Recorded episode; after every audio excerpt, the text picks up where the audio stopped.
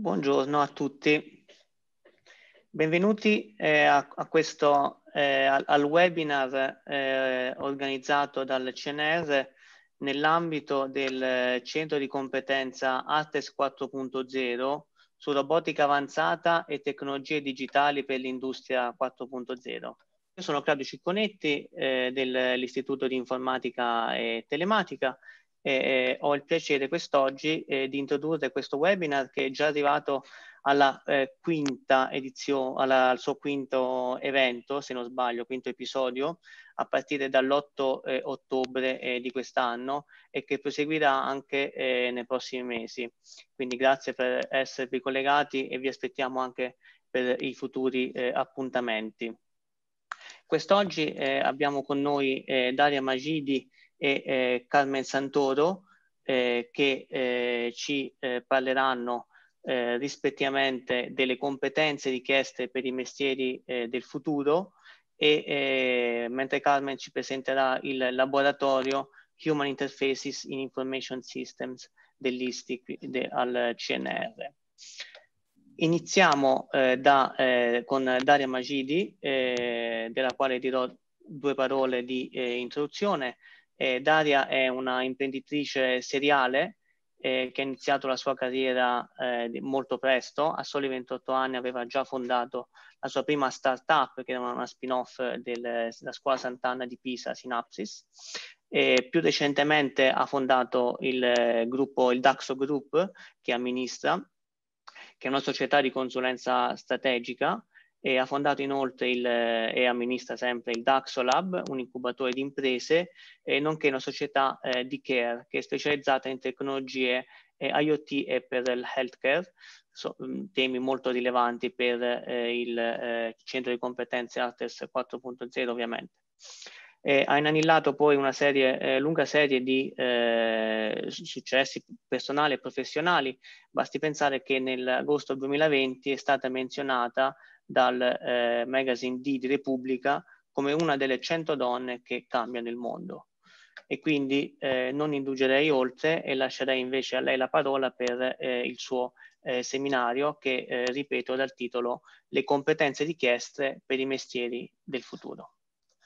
Prego, Dario. Grazie Claudio, grazie per questa opportunità. Insomma, raccontare un po' eh, la nostra visione di come vediamo il, lo scenario del lavoro cambiare, quali sono le competenze eh, richieste. Sono amministratore di Daxo Group quindi parlerò diciamo, delle, delle attività che ehm, stanno accadendo a livello upskiller e skiller nel mondo e come noi di Daxo Group pensiamo di poter dare una mano in questo senso al nostro ecosistema. I dati che vi porto eh, sono tratti da un uh, lavoro, da un report che è na, eh, uscito ora recentemente a ottobre 2020 del World Economic Forum. Eh, il World Economic Forum, per chi non lo conoscesse, è una, um, un ente di ricerca a livello mondiale che io raccomando veramente a tutti di conoscere, di eh, vedere i report che fanno perché sono veramente di qualità e sono a livello esatto internazionale. Il World Economic Forum in questo lavoro cosa dice? Va a vedere quali sono gli impatti a breve e a lungo dovuti alla eh, Covid e alla eh, tecnologie della quarta rivoluzione industriale. Quindi pre-Covid lo scenario eh, che avevamo condiviso più volte no, intorno ai, durante i nostri webinar è che sicuramente eh, la quarta rivoluzione industriale sta scatenando tutta una serie di nuove figure professionali eh, grazie alle famose nuove tecnologie abilitanti. Queste nuove tecnologie abilitanti stanno creando tutta una serie di eh, opportunità lavorative che purtroppo non vengono eh, colmate, quindi pre-Covid si stimava che l'85% pensate delle aziende contattate eh, dicessero che non hanno, non riescono a trovare le competenze. Io in prima persona confermo che noi, diciamo, quando cerchiamo in questo momento programmatori piuttosto che del project manager, piuttosto che dei product manager, assolutamente facciamo fatica. Ma il Covid ha dato un'impennata eh, incredibile a tutta una serie di digitalizzazioni. I dati ci dicono che il Covid ha spinto le aziende a capire attraverso eh, come dire, l'impulso anche dello smart working o remote working, come lo vogliamo chiamare,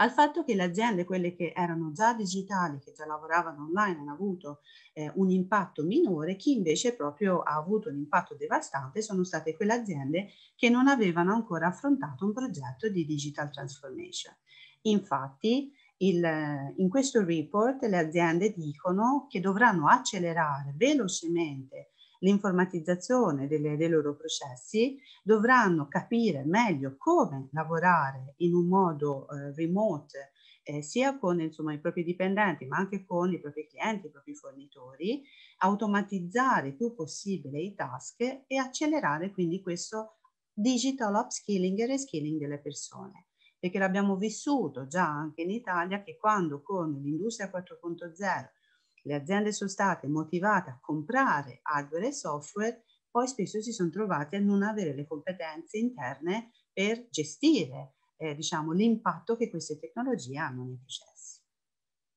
Quali sono le tecnologie che verranno utilizzate da qui al 2025 secondo questo report? Sicuramente il cloud, quindi il concetto di mettere online che soprattutto in Italia molte aziende sono re, diciamo restie a fare, ma questo sarà il futuro, quindi mettere online, portare in cloud i propri dati, i propri processi, tutta la gestione dei big data che vengono a crearsi grazie a questa enorme capacità no, di creazione di dati che tutti abbiamo, si scatenerà finalmente, mi interessa perché è uno dei settori diciamo, che curo, eh, l'Internet of Things e quindi come identificare in un modo univoco a livello mondiale non solo i computer ma tutti i device, gli asset, le persone, tutto. Ovviamente con la creazione di tutti questi dati si scatena anche l'opportunità nel mondo della cyber security, l'intelligenza artificiale e via via, come vedete, di fatto sono di nuovo le tecnologie abilitanti che eh, prendono piede, quindi le stampanti 3D, eh, tutto il concetto dell'edge, eh, quindi la, la distribuzione, il blockchain. Quindi capiamo che le tecnologie abilitanti della quarta rivoluzione industriale stanno creando nuovi profili, nuove opportunità, mancano persone. Questo sta, diciamo, emergendo in un modo sempre più eclatante. Chi è che manca? Quali sono, diciamo, le figure chiave? Tutto il mondo del cloud, eh, portare in cloud gli applicativi, chi l'ha vissuto lo sa, non è banale, quindi non è che io solo metto su un server remoto i miei processi, cambiano i processi, quindi c'è proprio la diciamo, necessità di avere degli ingegneri in grado di disegnare queste nuove architetture in cloud, mancano chi crea i contenuti, perché tutti noi viviamo, se ne parlava prima, il fatto che gli informatici, gli ingegneri sono bravi nella parte, come dire, architetturale, però poi i contenuti hanno bisogno anche di un approccio umanistico alle spalle, di creatività, di immaginazione, quindi mancano spesso chi crea i contenuti social, quindi ad esempio eh, bello perché tutto il mondo dell'entertainment, mondo della cultura partirà, eh, sarà uno dei settori del futuro. La creazione di tutti questi dati darà la possibilità del lavoro della data analysis dell'intelligenza artificiale, quindi gli specialisti di AI, gli specialisti diciamo proprio della ingegnerizzazione, della pulizia dei dati, dei big data e tutta la parte proprio della, anche della business intelligence e della diciamo data mining. L'ingegneria, quindi proprio lo sviluppo, uno dei linguaggi più richiesti sarà il Python perché di fatto è diventato il linguaggio de facto nel mondo diciamo della,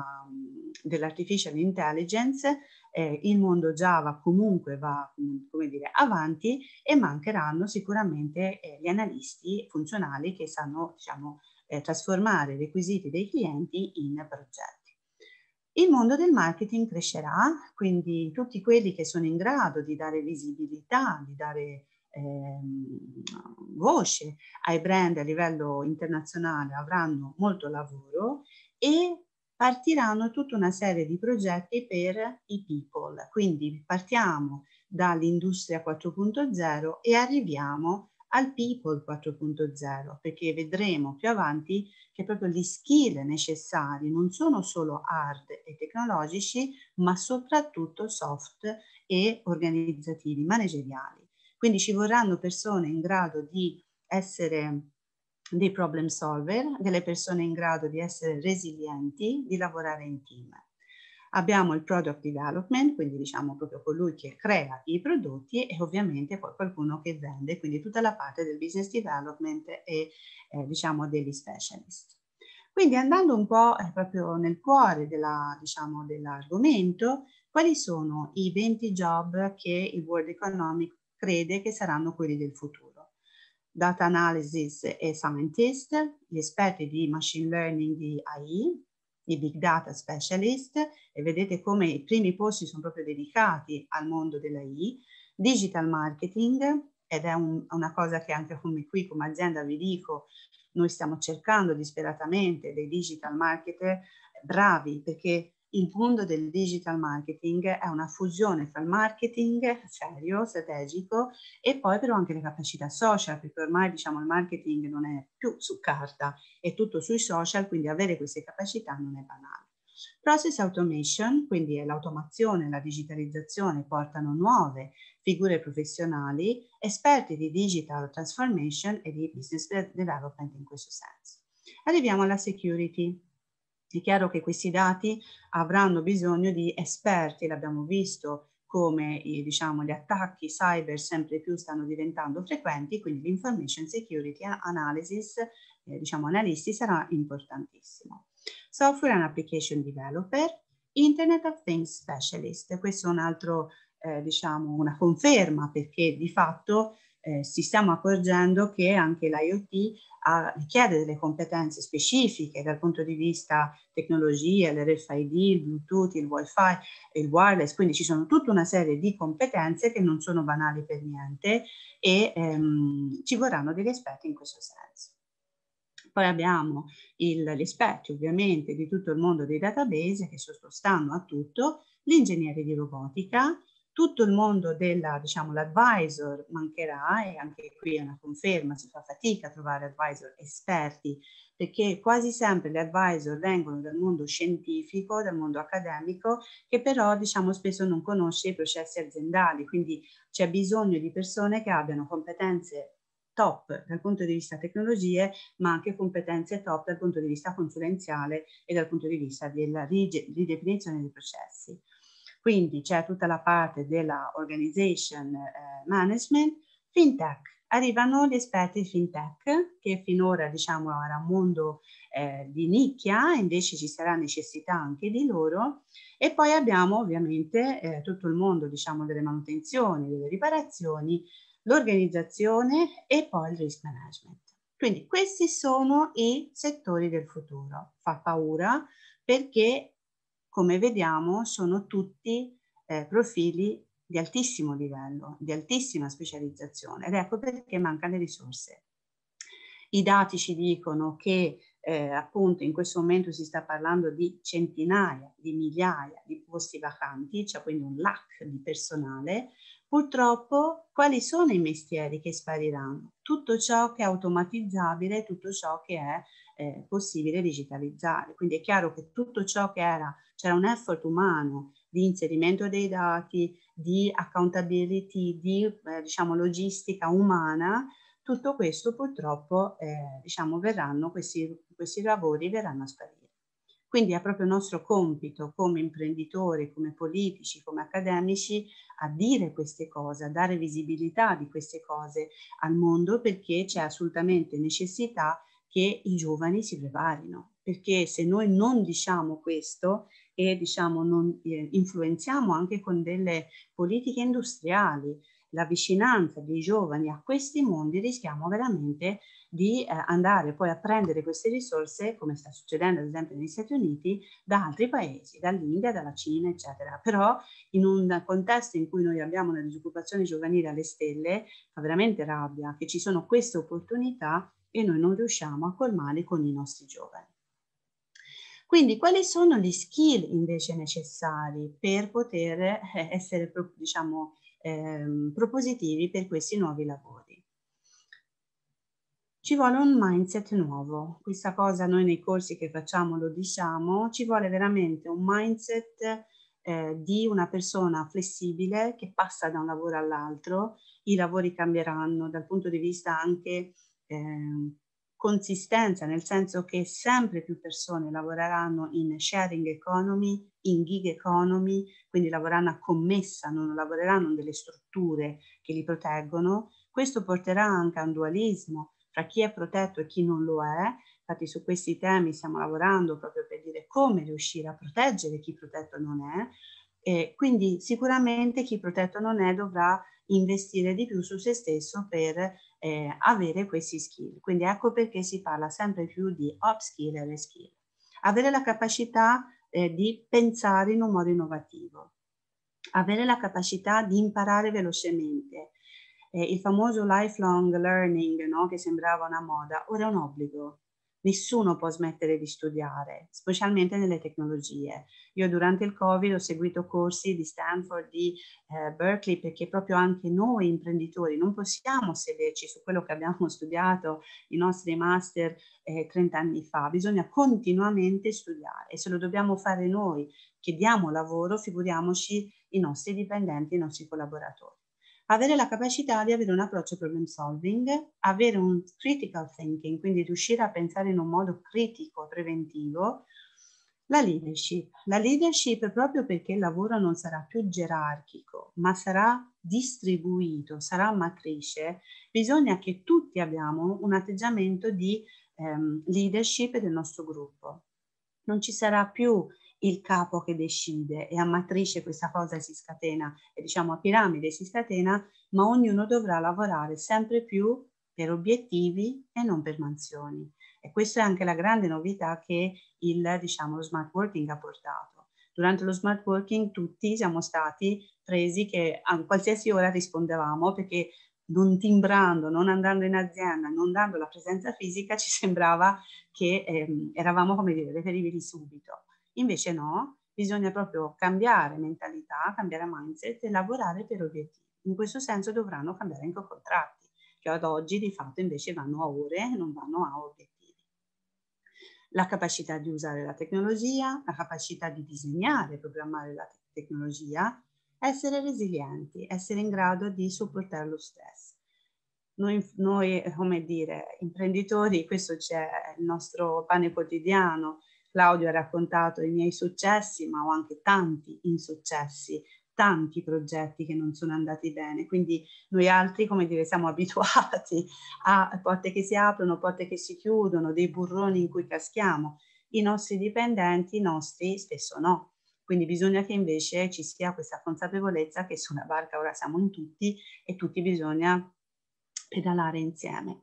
avere la, le, diciamo, la capacità appunto del problem solving e del reasoning e poi arriva l'intelligenza emotiva. Ne sono molto contenta perché è una delle cose, delle battaglie che io sto portando insieme ai miei collaboratori, alle mie collaboratrici, a dire guardate che spesso le riunioni in azienda non vanno bene, non perché la parte tecnica non va, ma perché le, le persone non hanno la capacità di avere, eh, diciamo, un'intelligenza emotiva, capire il non detto, a capire gli attriti, ad avere una capacità di negoziazione, cose che spesso diciamo mancano. Avere una, una, un troubleshooting, quindi essere in grado di prevenire i problemi, avere un diciamo, orientamento al servizio, alla, alla, a lavorare on demand, la capacità poi molto tecnica no, di system analysis, la persuasione e la negoziazione. Quindi vedete che fra gli skill moltissimi sono eh, hard, quindi proprio tecnici, e molti invece sono assolutamente soft e comportamentali. Proprio per questo noi in Daxo Group cosa facciamo? Noi siamo partiti, eh, come dire, come una software house, ma pian piano abbiamo capito che spesso le software house portano prodotti no, a, diciamo, alle aziende senza aver capito veramente le esigenze dell'azienda, perché eh, i software house venivano chiamati on demand, fammi questo, Ora invece l'atteggiamento giusto e sano è dire non ti faccio una riga di codice se non ho capito esattamente tu dove stai andando e quindi la Daxo Group diciamo, ha creato una ehm, business unit che proprio affianca le aziende nella digital transformation. E affiancare le aziende nella digital transformation non vuol dire creare software, vuol dire semmai fare anche una selection di software, ma vuol dire soprattutto fare un assessment dell'azienda, della maturity index, capire dove l'azienda vuole andare, quali nuovi modelli di business può scatenare, perché uno dei corsi che poi teniamo è proprio il fatto che il 4.0 crea nuovi modelli di business, non è solo informatizzo processi vecchi, ne creo nuovi. Pianificare poi quello che andiamo diciamo, a fare con il top management, ma coinvolgendo anche gli operativi, delivery di quello che è stato convenuto e poi la validazione. Quindi si crea quello che noi chiamiamo un loop virtuoso. Definisco, faccio un assessment, definisco, faccio un planning, faccio il delivery e poi vado alla validazione. Come Maturity Index noi abbiamo preso come modello la Maturity Index e la CATEC. Ce ne sono altri, anche durante i webinar eh, di Artes abbiamo visto altri, diciamo, Maturity Index, noi ci troviamo molto bene con questo perché non ha 100.000 domande, perché l'imprenditore poi non ha il tempo di mettersi lì a rispondere a 100.000 domande, in un modo visivo, grafico, aiutiamo con i processi primari a dire a che livello di maturità il tuo sistema è. È informatizzato, è connesso, è visibile, i sistemi si vedono, è trasparente, i sistemi si parlano, è, ha la capacità predittiva e poi addirittura la capacità di autoconfigurazione. Facendo questo lavoro ci siamo accorti che i nostri clienti mancavano le skill. Quindi la nostra business school proprio offre competenze tecnologiche, ma anche competenze strategiche, manageriali e comportamentali. E questa, diciamo, una delle peculiarità, le competenze distintive di Daxo Group è proprio quella che abbiamo capito, parlare di informatica vuol dire parlare di persone, quindi parlare di progetti vuol dire parlare di persone e qui abbiamo messo a punto tutta una serie di progetti di informativi dal public speaking, dalla negoziazione che diciamo durante il 2020 ovviamente abbiamo erogato eh, online. Poi cos'è successo? Che ci siamo accorti che c'è un problema di eh, digital gender gap, nel senso che mancano donne. Già la situazione, mancano in generale i tecnici, le donne tecniche, quindi le donne esperte, quindi sono troppo contenta che oggi siamo io e Carmen a come dire, tirare su la, eh, la, le quotazioni, mancano donne nel mondo digitale. Allora proprio con questo ragionamento, ormai da due anni, abbiamo creato eh, la Business Unit Women Lab, dedicata completamente, pensate, alla creazione di progetti di reskill, upskill, di empowerment tecnologico delle donne. E qui devo ringraziare Artes perché Artes è stato uno dei nostri sponsor durante il 2020, ci ha dato una mano con i macronodi a mettere su questo progetto. Doveva essere un roccio fra eh, diciamo 10 università, invece poi l'abbiamo fatto online, ma i risultati sono assolutamente stati importanti. Le tematiche sono le solite, no? di cui abbiamo parlato, ma quello che cambia è veramente la metodologia non facciamo dei corsi in cui c'è un monologo, ma sono tutti progetti esperienziali di, di, laboratorio dove le persone lavorano in gruppo e insieme, diciamo, è una bella cosa. A breve partiremo con la convocazione di una call per solo le start-up innovative, perché sul territorio toscano mancano, anche qui Artes ci darà una mano, quindi ne siamo assolutamente contenti. In quest'ottica abbiamo creato anche una community, Community Donne 4.0, che sta andando bene. Tutto nasce dai miei libri da Donne 4.0, è uscito anche La sorellanza digitale, dove io parlo delle 6C. Consapevolezza che lo scenario sta cambiando, la cultura va modificata, un messaggio forte da dare, le tecnologie non sono cose da maschi, anzi, la creazione di community, avere le competenze, skill di cui abbiamo parlato, coraggio e cuore. In questo senso abbiamo dato vita alla quarta diciamo, business unit della Daxo Group che è la Daxo Lab, è una nostra controllata, è un co-working, un incubatore di imprese. Quindi insieme in questi anni abbiamo creato, siamo l'unico co-working accreditato dalla Regione Toscana nel Giovani Sì e oltre ai servizi classici no, diciamo, di un co-working ci siamo focalizzati a affiancare gli innovatori della nostra città a creare diciamo, le aziende. Infatti in questi anni sono già nate una decina di startupine da noi, ne siamo assolutamente contenti e orgogliosi. Qui è dove lavoriamo e questi sono i nostri clienti. Quindi concludendo, ehm, lo scenario sta cambiando, abbiamo bisogno di upskill e reskill, abbiamo bisogno di collaborazione fra il pubblico e il privato, abbiamo bisogno di collaborazione e sinergie fra la parte accademica e la parte delle aziende e noi per primi, noi imprenditori per primi dobbiamo affiancare i politici a dare consapevolezza ai nostri giovani che i lavori ci sono, bisogna però prepararceli. Perfetto, grazie Daria per essere stata perfettamente nei tempi. Allora, tutti quanti, invito tutti quanti i partecipanti eh, a eh, riempire il questionario, il sondaggio che dovreste eh, vedere in sovraimpressione. Eh, nel questionario eh, ci sono delle domande eh, riguardo alla tematica presentata e soprattutto è possibile specificare se c'è interesse a essere messo in contatto con il relatore. Questo si riferisce in particolare a Daria Magidi e ne, ce ne sarà un altro specifico alla fine della presentazione di Carmen Santoro. Eh, il, nel, nel, caso in cui eh, il partecipante eh, riempie il questionario dicendo che vuole essere contattato, poi questa informazione verrà passata a, eh, al relatore, quale, eh, la quale potrà in questo caso mettersi in, in contatto.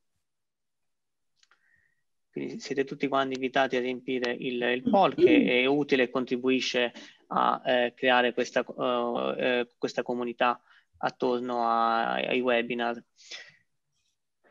A questo punto eh, io direi di eh,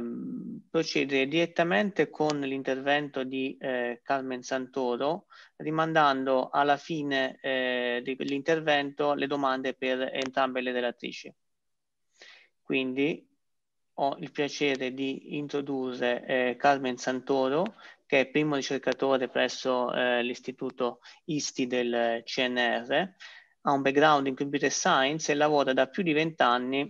eh, su tematiche di ricerca associate all'interazione uomo-macchina. E infatti ci presenterà il laboratorio Human Interfaces in Information Systems dell'ISTI CNR. Prego, Carmen. Ok,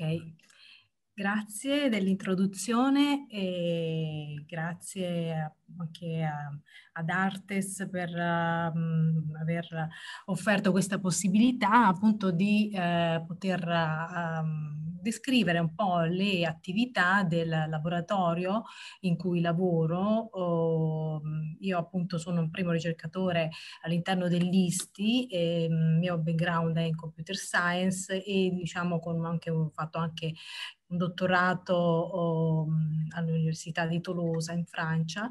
e, e diciamo um, ecco sono rimasta dopo la tesi qui nel, nel laboratorio della, che si occupa fondamentalmente di human computer interaction e da diciamo sicuramente più di vent'anni e, um, questo laboratorio attualmente è, ecco, è consta di, eh, siamo cinque come personale strutturato, più oh, naturalmente le figure di assegnisti, tirocinanti, tesisti. E il laboratorio è coordinato da uh, Fabio oh, Paternò. E, um, diciamo, se volessimo uh, riassumere eh, eh, in una frase eh, quali sono gli obiettivi, diciamo, di ricerca del laboratorio, ecco, mh, mm, possiamo dire che eh, è la, la, progettazione, lo sviluppo e la valutazione dell'usabilità, l'accessibilità e della user experience quando uh, gli utenti usano le tecnologie interattive in contesti eh, che ormai sono diventati eh, sempre più dinamici e, e, possono appunto cambiare eh, in funzione di eh, diversi fattori. E, um, ecco, in questa slide ho, met- ho um, elencato una serie di eh, tematiche eh, su cui abbiamo lavorato. Eh, naturalmente nel corso della presentazione ehm, ecco, tratterò solo alcune di, quel, di, queste per gestire al meglio eh, il tempo. E, ehm,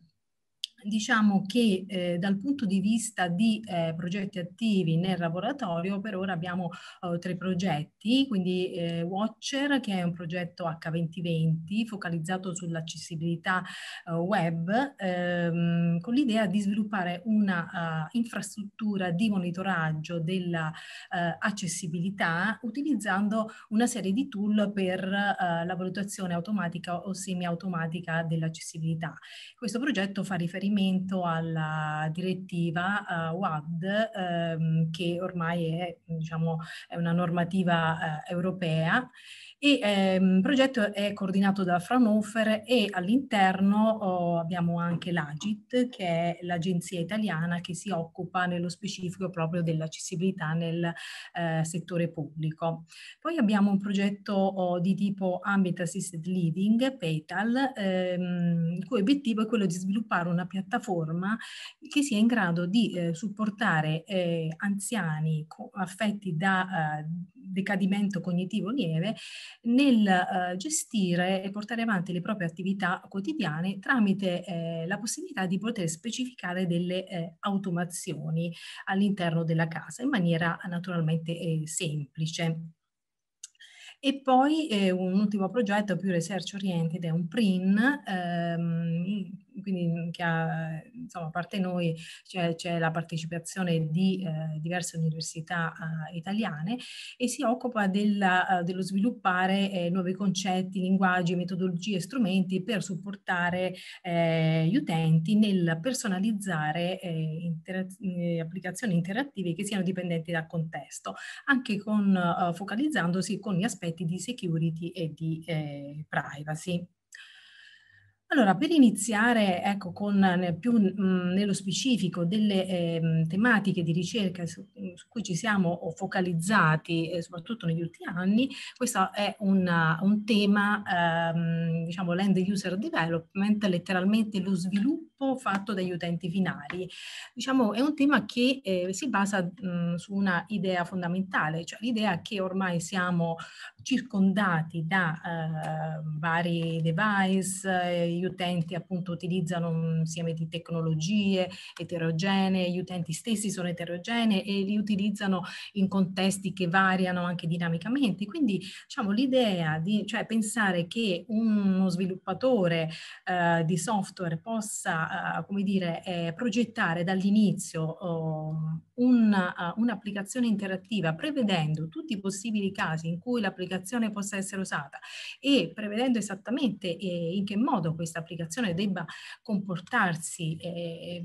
in funzione dei vari contesti, e, diciamo, è, è, piuttosto difficile. Allora l'idea è proprio di ehm, spostare eh, diciamo, eh, lo sviluppo eh, nelle mani dell'utente, quindi c'è questo concetto di empowering dell'utente finale e quindi di fornire una serie di metodi, tecniche, di strumenti che permettono agli eh, diciamo, utenti finali, quindi che non sono naturalmente eh, sviluppatori professionisti, di agire, agire come eh, software developers e quindi in qualche modo poter estendere, poter modificare un artefatto software, nat- naturalmente utilizzando delle modalità che non possono essere quelle classiche utilizzate de- dai eh, sviluppatori ehm, software. E infatti, eh, diciamo, a questo riguardo, in letteratura sono state eh, identificate varie, eh, spesso si utilizzano delle metafore, quindi eh, dare modo di utilizzare appunto delle metafore che siano familiari per gli utenti e con cui possano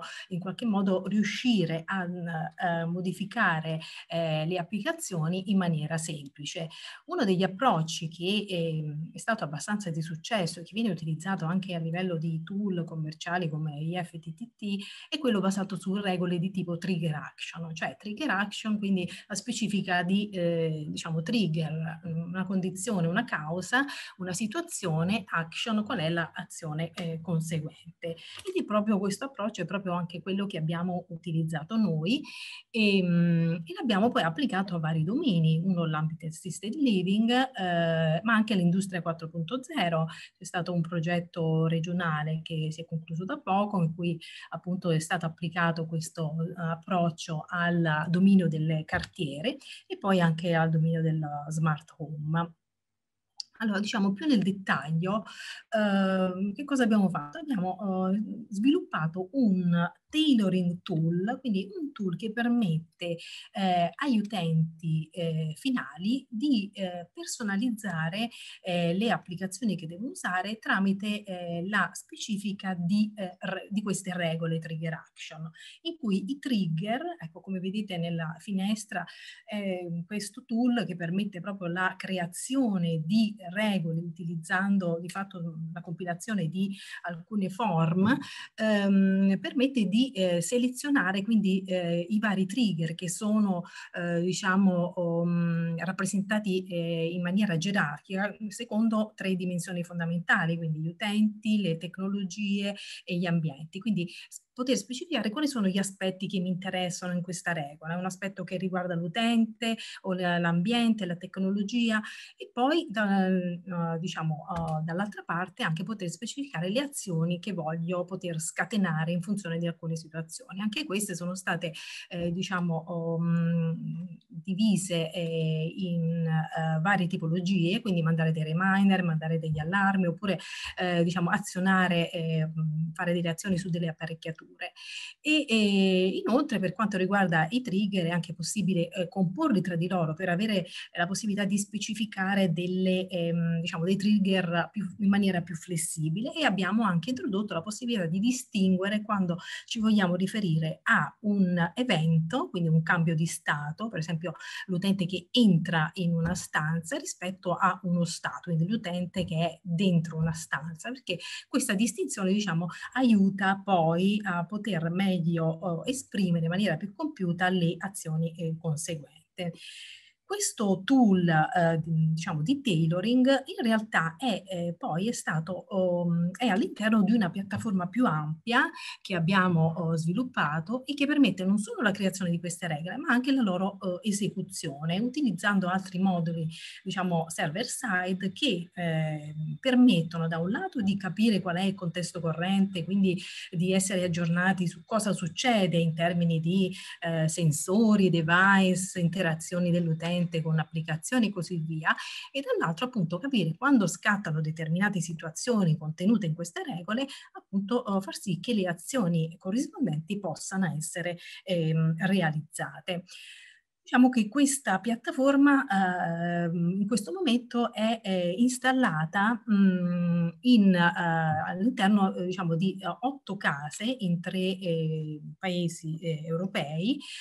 quindi in Italia, in Romania e in Austria, perché stiamo portando avanti appunto questi trial all'interno del progetto PETAL, quindi, mh, in cui ci sono oh, questi anziani che hanno dei disturbi cognitivi lievi che con l'aiuto dei loro caregiver possono oh, diciamo, specificare applicare queste personalizzazioni, queste automazioni che poi scattano nelle loro case eh, per poter aiutarli appunto a ricordare di prendere la medicina oppure accendere le luci e così via.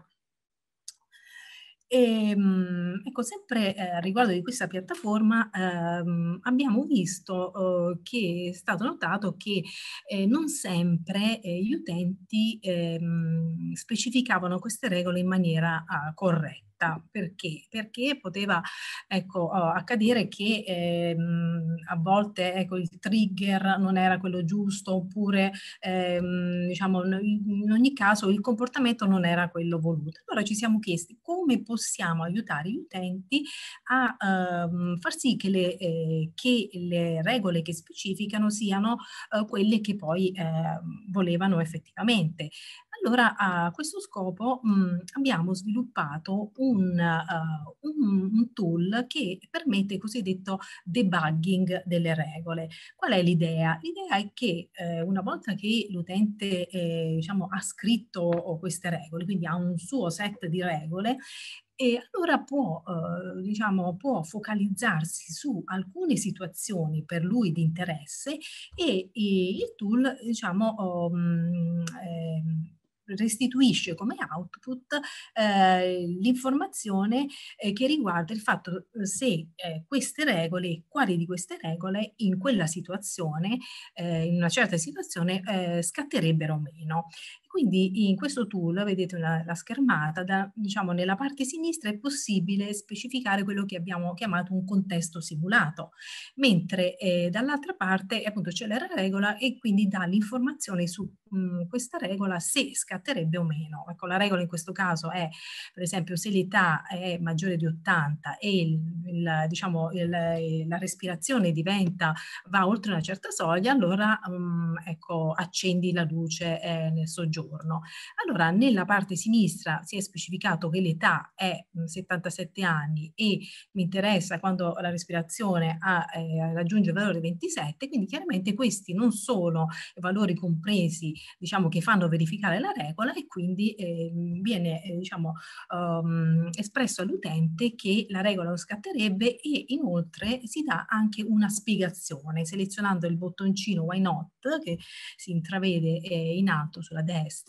e, ehm, è possibile avere una spiegazione appunto del fatto perché in questo caso non scatterebbe questa regola.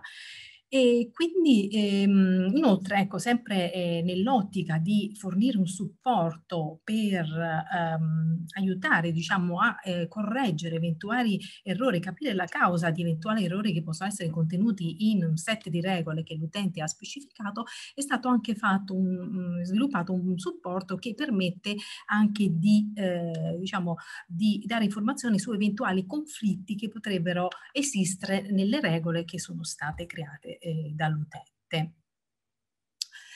E un, un, un, ulteriore tool che è stato sviluppato sempre e soprattutto soprattutto a seguito dell'installazione di questa piattaforma nei vari trial che, abbiamo, che stiamo avendo oh, correntemente eh, in queste diciamo, abitazioni sparse in Europa, era stata, è stata la necessità di voler eh, diciamo, monitorare in qualche modo oh, che cosa sta succedendo in termini di personalizzazione nei vari, eh, diciamo, nei vari trial. Cioè l'idea è capire, ok, hanno questa piattaforma, la stanno usando, ma eh, cerchiamo di capire allora quali sono le personalizzazioni che gli utenti stanno creando, non solo creando, ma anche veramente attivando, quindi perché l'utente potrebbe anche eh, creare delle regole e poi non attivare, magari le crea perché in quel momento voleva anche provare la piattaforma. Quindi mh, mm, abbiamo creato questo tool che ci permette di dare una serie di informazioni riassuntive sul, diciamo, sulle personalizzazioni, quindi eh, non solo regole create e attivate, ma anche i, i trigger che vengono più di frequente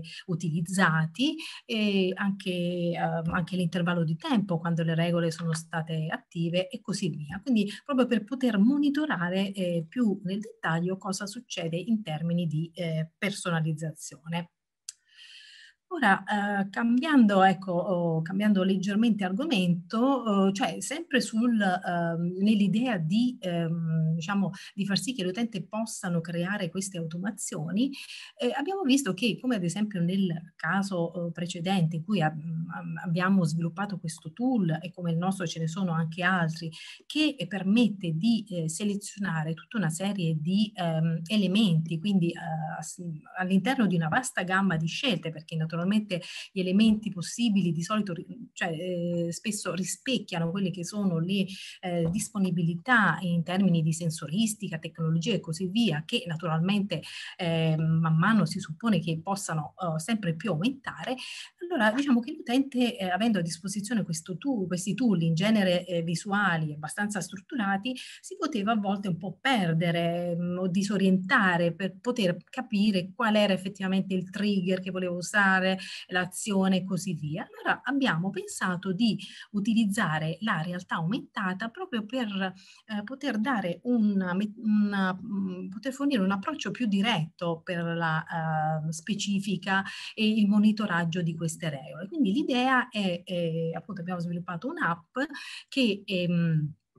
utilizzando la fotocamera del uh, telefonino, quindi si inquadra uh, il, un certo sensore e automaticamente eh, l'applicazione restituisce informazioni sul uh, sensore, eh, quindi sul, diciamo, l'attributo, sulla dimensione, sulla eh, dimensione che viene gestita dal sensore stesso, quindi sempre in questo caso è un sensore di temperatura, quindi viene data informazione sulla temperatura, anche informazioni sull'ambiente in cui questo sensore è contenuto e poi si passa anche anche la possibilità di poter vedere eh, le automazioni che sono associate a questo sensore oppure le automazioni associate alla stanza in cui questo sensore è, eh,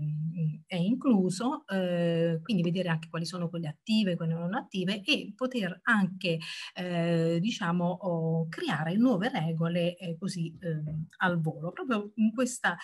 ottica di rendere questa creazione di regole più intuitiva, più naturale, più diretta, quindi diciamo cercare di ridurre questa distanza tra il mondo virtuale e il mondo oh, reale, il mondo fisico.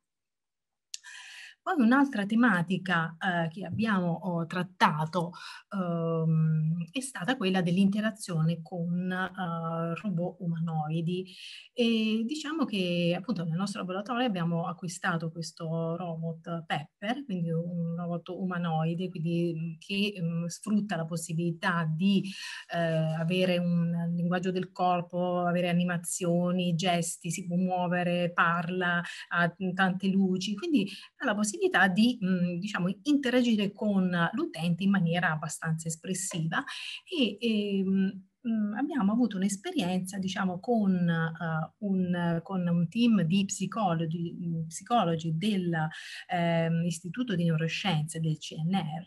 che eh, ci avevano riportato una loro, mh, loro precedente esperienze eh, all'interno di um, un progetto che loro avevano per uh, effettuare il training cognitivo di anziani con decadimento cognitivo uh, lieve. Quindi avevano, loro facevano questi training, quindi facevano questi esercizi, in genere usavano carta e penna, in un'edizione di questo progetto avevano anche utilizzato degli schermi touch, però diciamo ecco non avevano oh, avuto un riscontro molto positivo mh, perché a volte gli anziani non riuscivano a selezionare bene l'elemento sulla, sul display e così via. E quindi, e poi un altro problema che avevano riscontrato è questo training che mh, dopo un po' inizia a diventare un po' ripetitivo perché eh, viene eh, effettuato effettuato anche su un periodo di tempo abbastanza lungo, diverse settimane, avevano riscontrato anche un po' un calo dell'interesse da parte degli anziani, eh, un, una, diciamo diminuita uh, motivazione e così via. Quindi l'idea è stata come possiamo uh, rendere un po' più accattivante, un po' più coinvolgente questo training e proviamo a usare appunto questo uh, robot quindi abbiamo sviluppato un'applicazione, um, eh, di fatto un'applicazione che è basata sulla musica, quindi eh, si fornivano tipo dei quiz, eh, si faceva sentire agli anziani un excerpt, un, un estratto di una canzone e loro dovevano uh, indovinare il, il, cantante oppure ehm, il titolo. E, e, abbiamo fatto anche un piccolo esercizio di valutazione, abbiamo uh, ecco, gli anziani divisi in due gruppi, in una parte hanno usato solo uh, un tablet in cui c'era la stessa applicazione, una parte eh, Pepper e, e, diciamo il riscontro è stato molto positivo sia da parte dei caregiver, quindi degli psicologi, sia da parte degli anziani stessi, si, era, si è creato proprio un clima molto competitivo, ben diverso da quello che ci, hanno, ci avevano riportato nelle mh, passate eh, esperienze. Quindi diciamo è stata un'esperienza molto eh, positiva. Sempre sul, diciamo, sulla linea dei, della, della mh, stimolazione cognitiva degli anziani abbiamo anche fatto un'esperienza con un tirocinante nello sviluppo di eh, giochi basati sulla realtà virtuale, quindi cercare di eh, stimolare cognitivamente gli anziani, ad esempio la memoria, l'attenzione, la coordinazione. Abbiamo usato l'Oculus Rift, due controllori touch, uno per ogni mano, e eh, sviluppando due tipi di gioco, un gioco che fondamentalmente eh, si eh, focalizzava sulla preparazione di alcuni piatti e un altro gioco che aveva due versioni, una con le carte e un'altra con i dati, in cui eh, l'utente appunto doveva eh, selezionare i numeri che sono visualizzati sulla parte centrale e alta appunto della versione con i dati e questi dati eh, nel frattempo rotavano, quindi c'era, um, dovevano selezionare, quindi dovevano coordinarsi e centrare il momento giusto per poter selezionare eh, il numero. E inoltre questi tre numeri eh, che apparivano in alto dopo un po' sparivano, quindi era anche un, un esercizio, diciamo, di, eh, di memorizzazione. Poi un, un altro lavoro su cui eh, ci siamo focalizzati eh, è stato oh, diciamo, eh, un lavoro che eh, si è focalizzato sulle cosiddette cross-device user interfaces, quindi quelle interfacce che eh, utilizzano oh, dispositivi, device eh, di tipo diverso. Quindi abbiamo sia il dispositivo oh, personale, come può essere uno smartphone oppure uno smartwatch, ma anche dispositivi cosiddetti pubblici, quindi quindi eh, display molto grandi. Quindi mh, mm, ecco, le interfacce cross device sono quelle in cui le componenti dell'applicazione sono distribuite in questi dispositivi che però sono anche sincronizzati con il loro stato, quindi da qualsiasi dispositivo l'interazione venga effettuata, diciamo l'applicazione si comporta in maniera uh, consistente. E, e, qual è stata, diciamo, il, in questo lavoro, ehm, la nostra idea è stata quella di ehm, agevolare il lavoro degli sviluppatori fornendo loro un framework, un framework che, una libreria che permettesse eh, appunto agli sviluppatori di poter eh, agevolmente eh, sviluppare applicazioni che eh, coinvolgessero l'uso di eh, diversi dispositivi. Diversi dispositivi in maniera, ah, diciamo, che mm, fondamentalmente eh, abbiamo individuato due tipologie, diciamo, di, ehm, di gesti. Quindi una per esempio oh, in cui il, mm, abbiamo dei gesti combinati, quindi il gesto, eh, l'interazione si effettua sia su un dispositivo che anche su un altro dispositivo, come per esempio potete vedere nelle, eh, nella figura, eh, diciamo sulla parte destra, ecco, in alto c'è ehm, appunto l'utente che seleziona un elemento sullo smartphone e poi eh, utilizzando un gesto eh, mid-air, quindi um, col pugno chiuso poi viene aperto questo pugno, questo gesto viene riconosciuto e eh, l'elemento che era stato selezionato nello smartphone viene mandato sul display eh, eh, ampio. Quindi questo è un gesto che appunto coinvolge due tipi di device, invece poi ci sono altri gesti che magari ah, coinvolgono un solo device, ma l'effetto è anche su un altro oh, device. Poi abbiamo fatto un altro lavoro sull'accessibilità dei siti web, quindi abbiamo sviluppato un tool che permette la validazione di siti web in accordo con le eh, linee guida V3C della WCAG 2.1 e permette anche di eh, avere eh, diciamo, il report di accessibilità eh, forniti in diversi formati. Il tool è eh, pubblicamente disponibile, quindi è possibile utilizzarlo o, mh, previa una registrazione, quindi è possibile provarlo. E, mh, dopodiché, ecco, un'altra esperienza eh, che volevo riportare è appunto questo lavoro che abbiamo fatto sul feedback eh, vibrotattile. E, mh, praticamente, eh, ecco, in un progetto FITSME, che è un progetto della regione toscana, in cui erano, abbiamo avuto una collaborazione con alcune aziende eh, toscane, l'idea era capire se un feedback eh, vibrotattile, quindi basato semplicemente sulle vibrazioni, eh, diciamo, potesse essere eh, sufficiente per eh, guidare uh, un utente eh, all'interno di ehm, edifici da un layout molto complesso. Quindi la situazione classica era l'utente appunto che arriva in questi eh, in questi, non so, in un ospedale, in un museo e quindi in un posto assolutamente sconosciuto. Quindi capire se solo l'utilizzo di questa modalità vibrotattile poteva aiutarlo ad orientarsi a raggiungere una particolare destinazione. Ecco, con l'aiuto di queste aziende, ci hanno aiutato soprattutto sulla parte di sviluppo hardware, ehm, e anche software, ehm, diciamo abbiamo oh, progettato alcuni prototipi e, e, li abbiamo analizzati in un test preliminare, da cui è venuto fuori che eh, i due prototipi più, diciamo, oh, promettenti erano oh, da una parte un prototipo che utilizzava due braccialetti e in ogni braccialetto c'era una vibrazione eh, braccio sinistro, c'era quindi la vibrazione che eh, eh, appunto diceva di andare a sinistra, braccio destro, destro corrispondentemente, avanti e indietro, vibrazione su entrambi i braccialetti però utilizzando parametri diversi, intensità diverse e così via. E un'altra soluzione che prevedeva un solo braccialetto in cui i attuatori dovevano essere posizionati appunto su, diciamo, uh, sul, sul, braccio del, dell'utente, naturalmente tenendo conto di distanziarli sufficientemente in maniera tale che poi eh, appunto il segnale a vibrazione potesse essere eh, riconosciuto dall'utente in maniera diciamo oh, non ambigua. E eh, un'ultima, mh,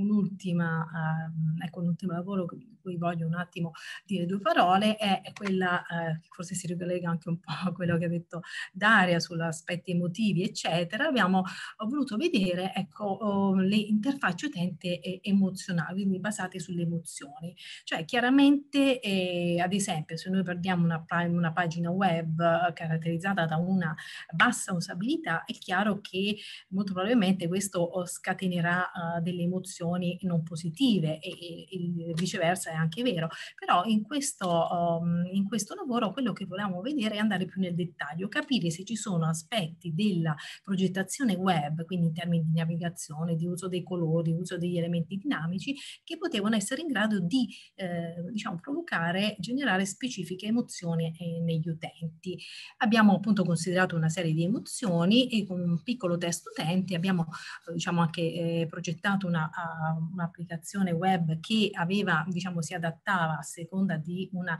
diversa eh, gestione di questi aspetti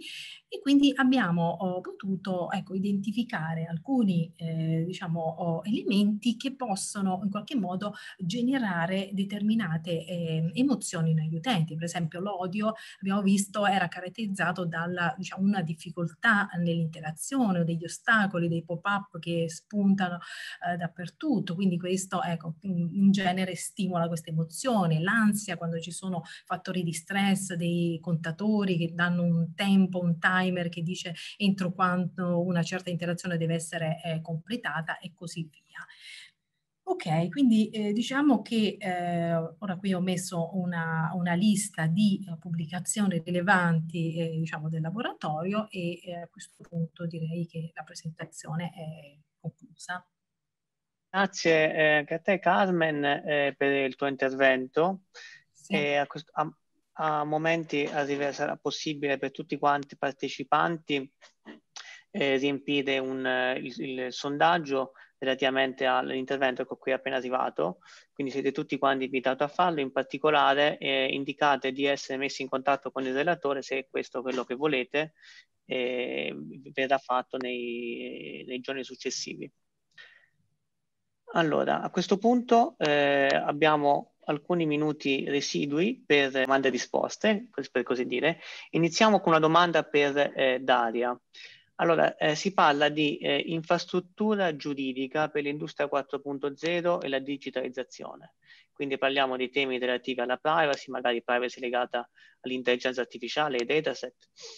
Parliamo di diritto d'autore, di nuovi modelli contrattuali, questi famosi smart contracts. Ecco, eh, per quanto riguarda questi temi, eh, secondo te, se uno volesse scommettere oggi su un proprio percorso eh, di carriera professionale a riguardo, è una scommessa che può trovare, può vincere ragionevolmente nel futuro oppure sono esigenze che ad oggi ci sembrano molto importanti ma nel futuro non lo saranno così tanto come ci sembra oggi?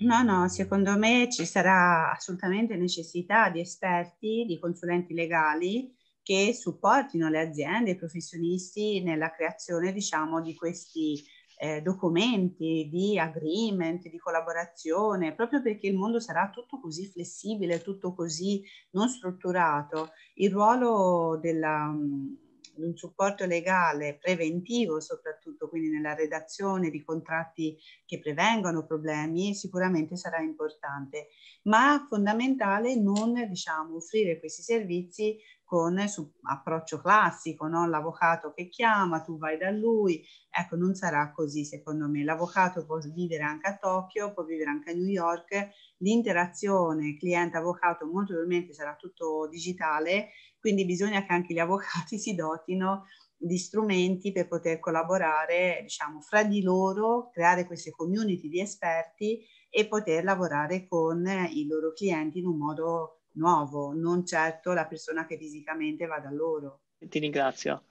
E a questo punto una domanda per, per Carmen.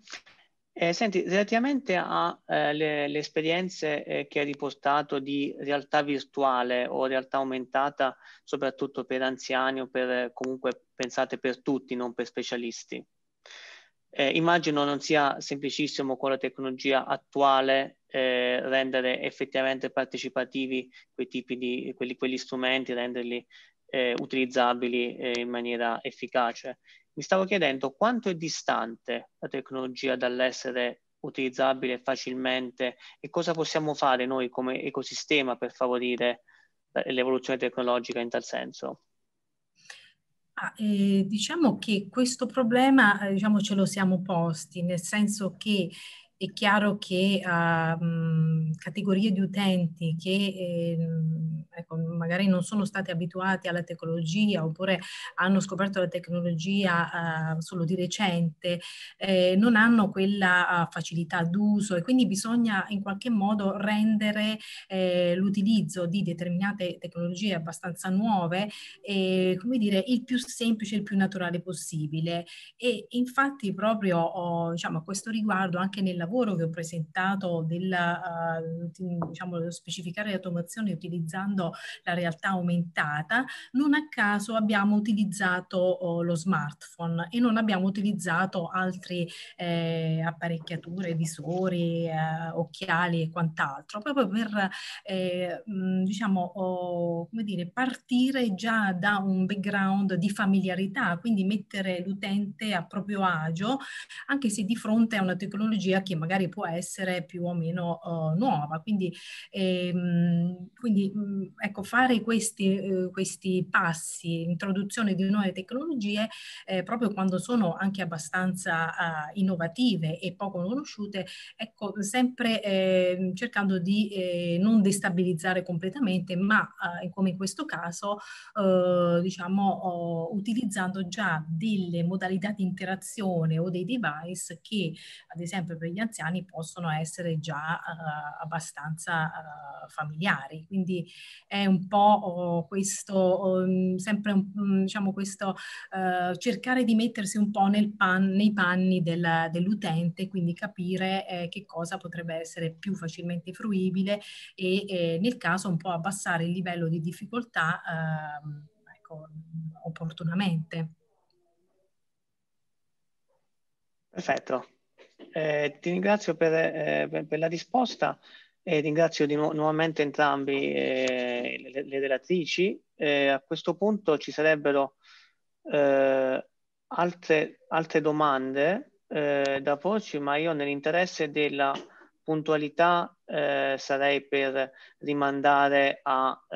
interazioni offline. Tanto in questi giorni siamo abituati a interagire offline, volenti o nolenti, quindi eh, lo, lo, lo, possiamo fare anche tramite email. E, se non avete già fatto ricordatevi eh, di mettere il sì, voglio essere ricontattato nel eh, poll relativamente alle eh, relatrici dei due interventi che ci sono stati quest'oggi. I manager, da quello che hai detto, si stanno preparando e eh, molti sono sicuramente pronti a guidare e sostenere il cambiamento epocale che stiamo vivendo relativamente alla trasformazione digitale e del mondo del lavoro, del mondo della produzione. E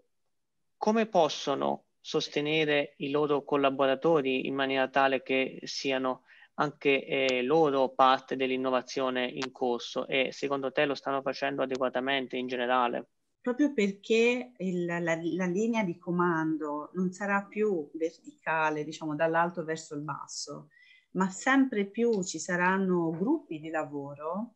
i manager avranno bisogno di collaboratori autonomi ehm, con capacità problem solving. Se quindi in questo momento storico un manager ha un gruppo da gestire e si accorge che il gruppo non ha capacità di autonomia, di problem solving, di negoziazione, di prendere decisioni, bisogna fare formazione. Quindi sono tutte cose, queste di cui parliamo, che sono competenze, quindi si imparano, si insegnano. Una cosa che noi vediamo, ad esempio, nel corso che facciamo con le donne, le donne che hanno un background tecnico, quindi le, le, informatiche, le, ehm, le ingegnere che non hanno anche un background, come dire, umanistico piuttosto che di comunicazione, quando noi gli parliamo di questi temi, rimangono contente perché giustamente dice ma nessuno ce l'ha mai insegnato. Cioè, io nel corso di laurea che io ho fatto, eh, tutto fatto quasi di matematica di bit e byte, nessuno mai mi aveva detto come comunicare, come lavorare per obiettivi. Quindi sono tutte competenze comportamentali che si devono imparare, tutti, non solo i nostri collaboratori, noi per primi. Quante volte assistiamo a delle riunioni in cui proprio si vede lontano un miglio che chi dovrebbe coordinare il tavolo non lo sa fare. Quindi sono tutte competenze che si imparano con proprio eh, formazione upskiller e skill.